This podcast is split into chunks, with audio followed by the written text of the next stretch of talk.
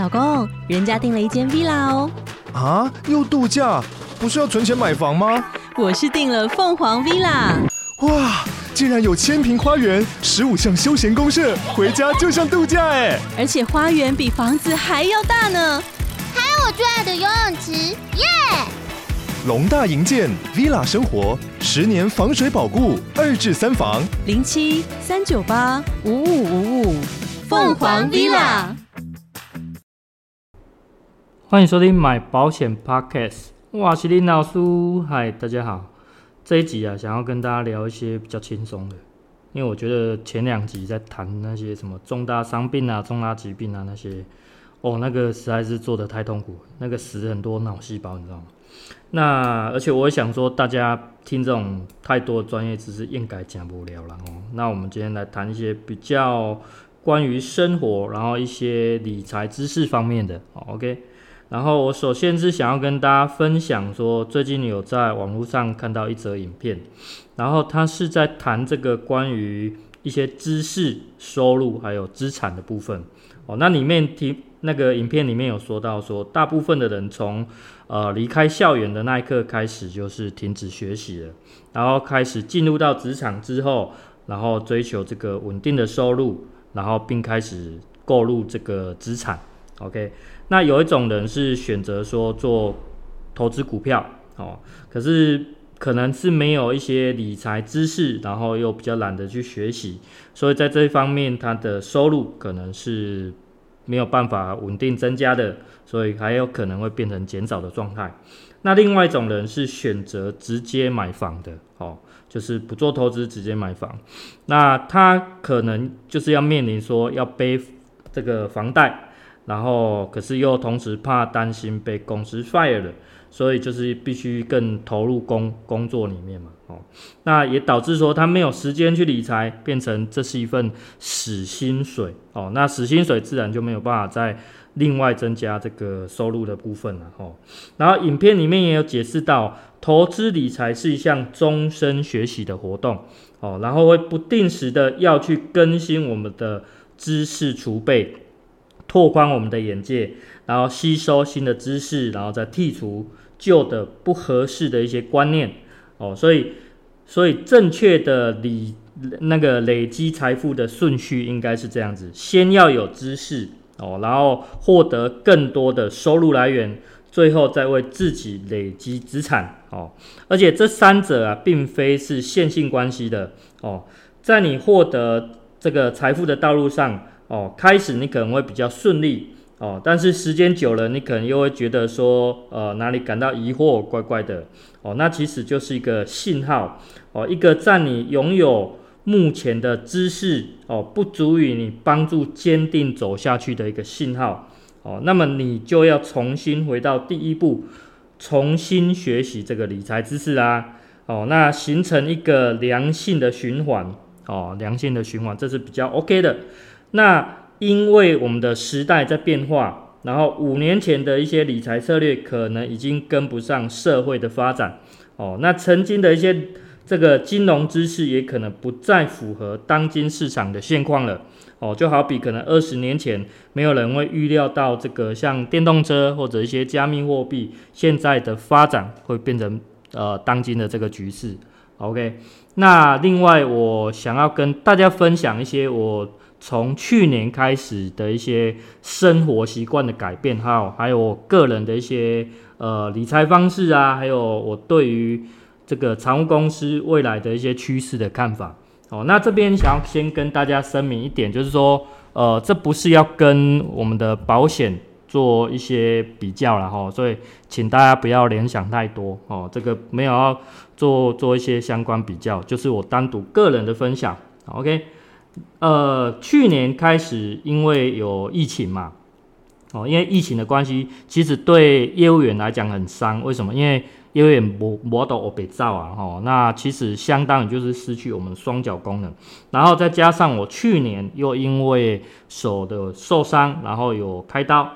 所以在失去双脚跟双手的情况下，哦，有没有到双手啦？一只手而已。好，然后我就在思考说，我自己能够干嘛？哦，这个就是我去年在思考的问题，然后我就开始观察我自己的一些日常生活哦。其实我就开始觉得说，我好像蛮适合开始学习这个投资理财这一部分的哦。那就如同前面分享呃那个那个影片的那个片段，就是在讲说，必须要先拥有知识哦，再去追求呃多方面的收入，再去做这个累积资产。可是我当下其实并没有意识到。我是在累积知识哦，对我自己本身来讲，我觉得呃更贴切的一个说法应该是说，我想要吸收吸收更多的这个资讯啊，我觉得吸收资讯、掌握资讯的来源，呃，才有机会掌握下一步啊。OK，所以我从那个时候开始，就是因为朋友的介绍，然后开始接触这个听股癌的一个 Podcast 这样子啊，然后因为。也蛮方便的，因为边开车就可以边放来听，我觉得很轻松。然后 加上因为我有买了一个六十五寸的大荧幕电视这样子，然后然后我觉得在家里用大荧幕来看这个 YouTube 来讲，我觉得更加的轻松，就不用像看手机这样子。呃，其实无形当中对眼睛的压力蛮大的。哦，然后。我后来也发觉到一点，就是说我自己从大概吃完晚饭之后到睡前，呃，以前都会习惯就大家坐在电视前面就是看综艺节目嘛，哦，然后后来自己因为一个人住，我就开始习惯用电视看 YouTube，然后我也觉得啊，这个方面因为看 YouTube 每个人的喜好不太一样。那我自己的喜好可能是我会看一些呃一些富人观，就是一些关于有钱人的一些想法观念，然后爱情观，还有一些星座命理哦、占卜之类的哦。那这边可能会有些人觉得说啊，看前面两个可能还还 OK 啊，怎么会去吸收？怎么会去想要去看这个星座命理的？这个这个会干嘛？我跟大家解释一下。呃，前面的哦，前面我所说的那一些，因为我重点是要吸收更多的资资讯嘛，哦，那我觉得看富人观这一块哦，是可以启发我一些想不到的一些观念跟模式，哦，就是也是在在模仿为什么有钱人他们会这样子做，哦，这个是启发我一些观念。那爱情观的部分，其实是可以促进说我跟我的未来的另外一半，或者说跟呃他人的一些人际关系，其实可以做一个改善。哦，这个我觉得这也是一个不错的观念。然后呃星座命理的话，其实重点是在于说，我觉得他可以去确认说，呃我要走的每一步路，哦我的方向是不是正确的。然后路途当中是不是会有些阻碍该注意的，甚至说可能有一些小人存在之类的哦，自己要当心一点哦。所以我觉得这三个对我来讲都还算蛮有帮助的哦。但呃，命理这个就是有人信有人不信呐哦，这个见仁见智哦，这个就不勉强各位。然后我从去年开始就是会。透过这些学习这些东西啊，去判断几件事情，也不能讲判断，就是开始想要去预测哦，就感觉诶、我的这个直觉对不对啊？哦，那有包括了呃少数的几只的股票个股的部分，然后还有包括这个美元汇率，然后还有一些我们现在谈的呃意外险的一些转变啊，或者产物公司的转变这样子。哦，那关于在投资理财方面，我自己个人还是属于。呃，偏保守的部分呐、哦，那我最近只会关注两个东西，哦，两个东西，一个就是美元，哦，美元汇率，还有一个就是我们的护国神山台插电，哦，护国神山。那我先谈一下美元汇率好了。其实，在一百零九年那个时候，我不知道大家记不记得哦，那时候台币开始大涨，哦，开始狂涨，然后。美元那时候，呃，正准备跌破三十大关，哦，然后那时候关于呃电视上媒体还有民众其实都蛮关注到这一点的，因为变化很快。然后 大概过了一两年，到去年在跌破二十八的时候，大家好像没有像之前期待那么大了，哦，因为可能时间拖久了，然后有一种让人家感觉深不见底的样子，这样子。哦，那我在去年的时候就开始预测说，应该是年底或者是在呃农历过年那阵子就会开始，呃美元可能会做反弹的哦。然后那时候我就叫我的同事赶快换，我自己也多换一点这样子哦。这个在呃不知道哪一集有跟大家谈过。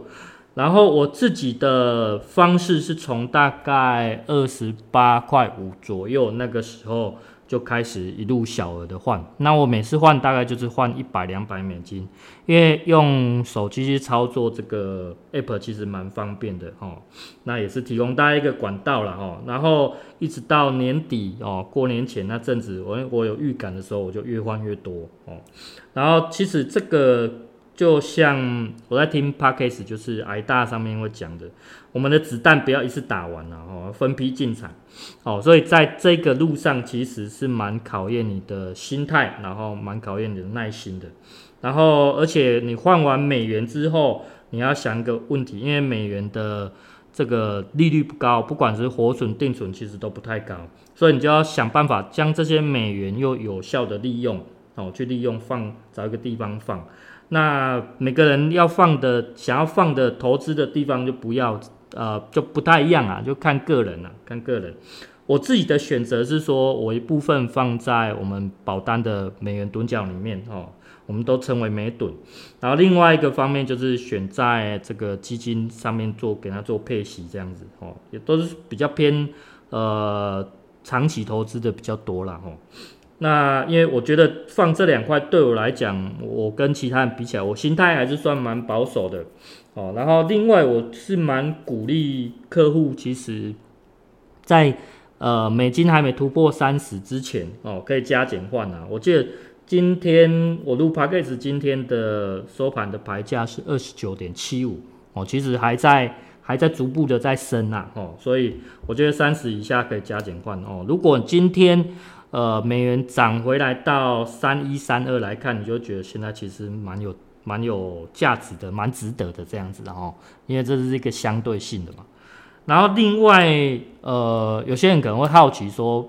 怎么会不要呃关注其他的币别，像日币啊，哦，日币其实还在跌，但是我觉得日币比较偏向消费形态的，我觉得说你可能对。呃，有常出国去日本或者在日本消费等等的，你需要这一块的，我却去换日币会更值得哦。那我换美元还是比较偏偏想要赚汇差，然后投资这方面的哈、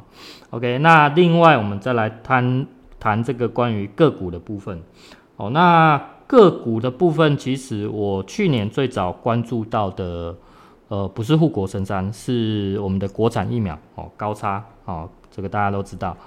那一开始我也不是说因为完全去相信我们的国产疫苗有多厉害，或者说多强大之类的。因为我觉得这个哦，呃，它的话题性高哦，它的呃新闻曝光度也高，所以我那时候就有自己有一个直觉，我就觉得这个东西一定会赚哦，就莫名的直觉哦。有些东西说不上来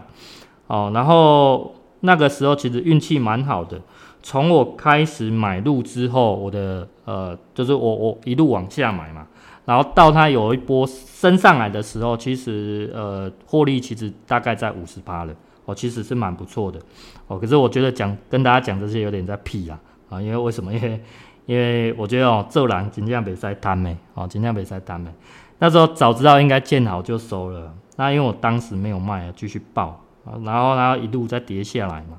所以那五十八根本也没有赚到，哦，没贪丢了哦。那后面是呃在底下继续可能跌破两百，有在陆续在加嘛。所以呃最后是勉强用小赚做收了，就是没有赚很多这样子哦。所以也是奉劝大家哦，不要贪哦，不要贪，有时候见好就收，大家有有赚就不错了哦。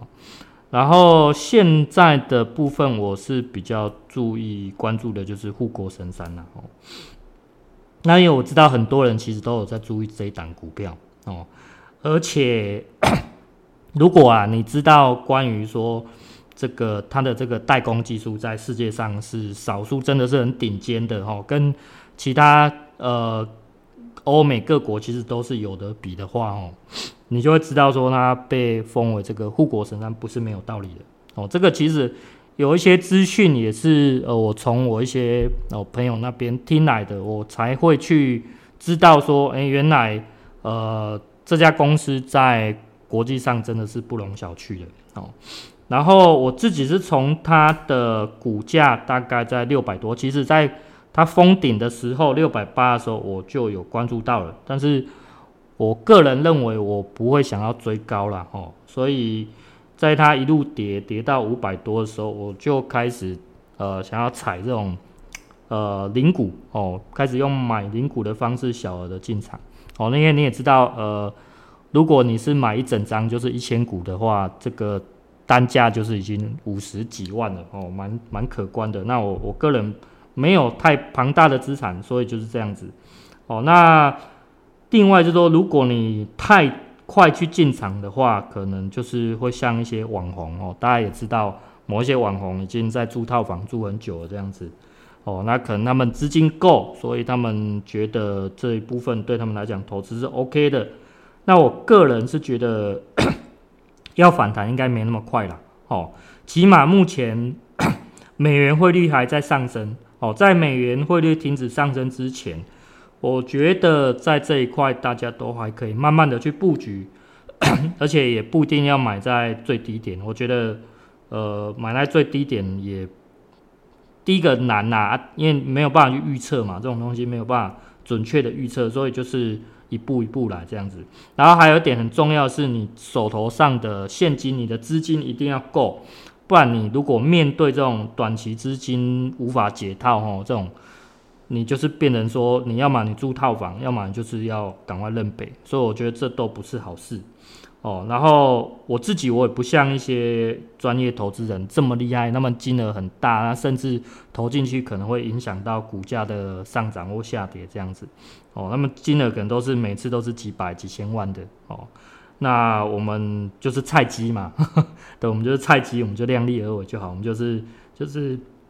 算呃小额小额哦，然后知道这个就好了。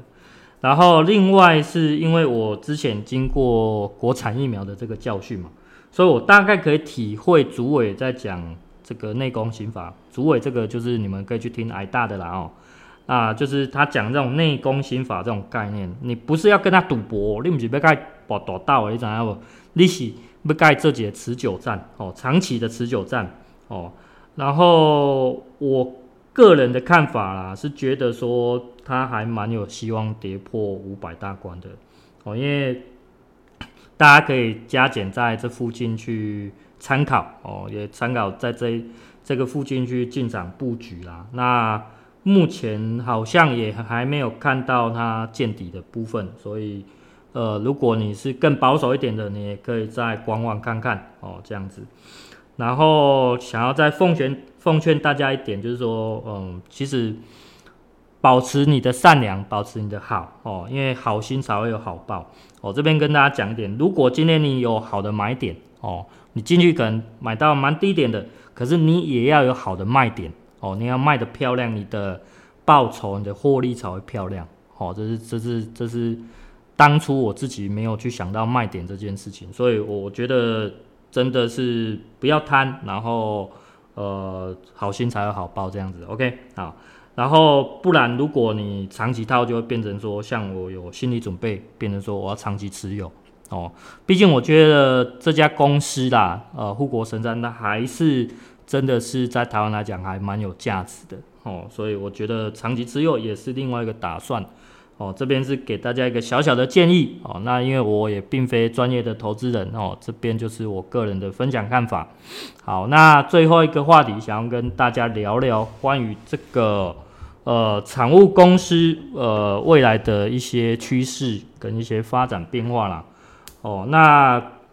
因为我觉得我自己会想很多，然后我就会去看他们想要未来怎么走哦。那因为大家都知道，保险公司哦，尤其产物公司，因为近期这个防疫险的关系，其实一直面临的这种巨额的亏损哦，每天可能都是好几百、几千万在亏的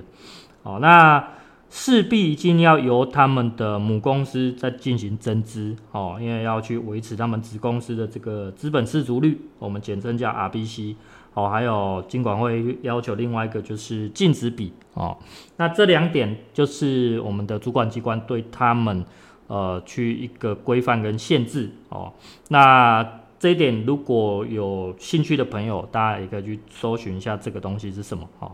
那所以最坏的状况、最坏的情形就是这家产物公产物公司会倒闭哦，最坏的，因为国外就有这种状况嘛。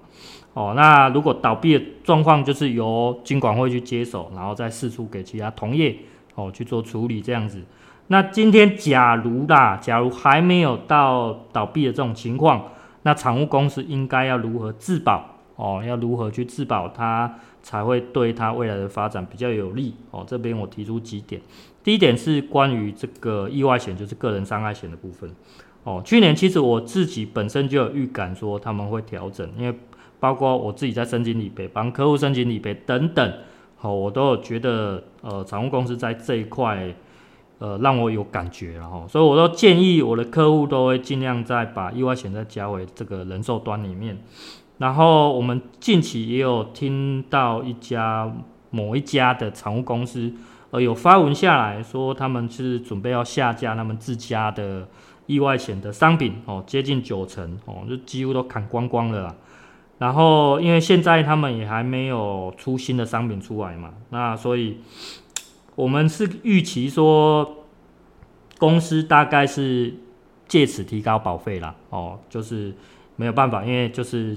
其他的，尤其是这个我们讲防疫险的部分，那损率太高了，那要怎么去 cover 它？我觉得这就是产物公司去变化的一点哦，提高保费。那另外一个几率很大，就是它就降低它可以附加的，我们讲意外实支实付的保额哦。以前可能呃让你加个八万十万没问题，可是接下来会不会只有剩下三万哦？这个就很难讲。那因为在实支实付的这个单项里面，它也是算是里面数一数二的损率高的部分哦。OK。然后，另外跟大家分享的是说，关于意外险，因为近期有两家的寿险公司开始推出这种新形态的一个意外的，呃，呃，它是主约商品哦，主约商品。然后，我觉得它有一点在抢占这个财务公司的意外险的市场哦。但是这两个商品，它的，我记得它的。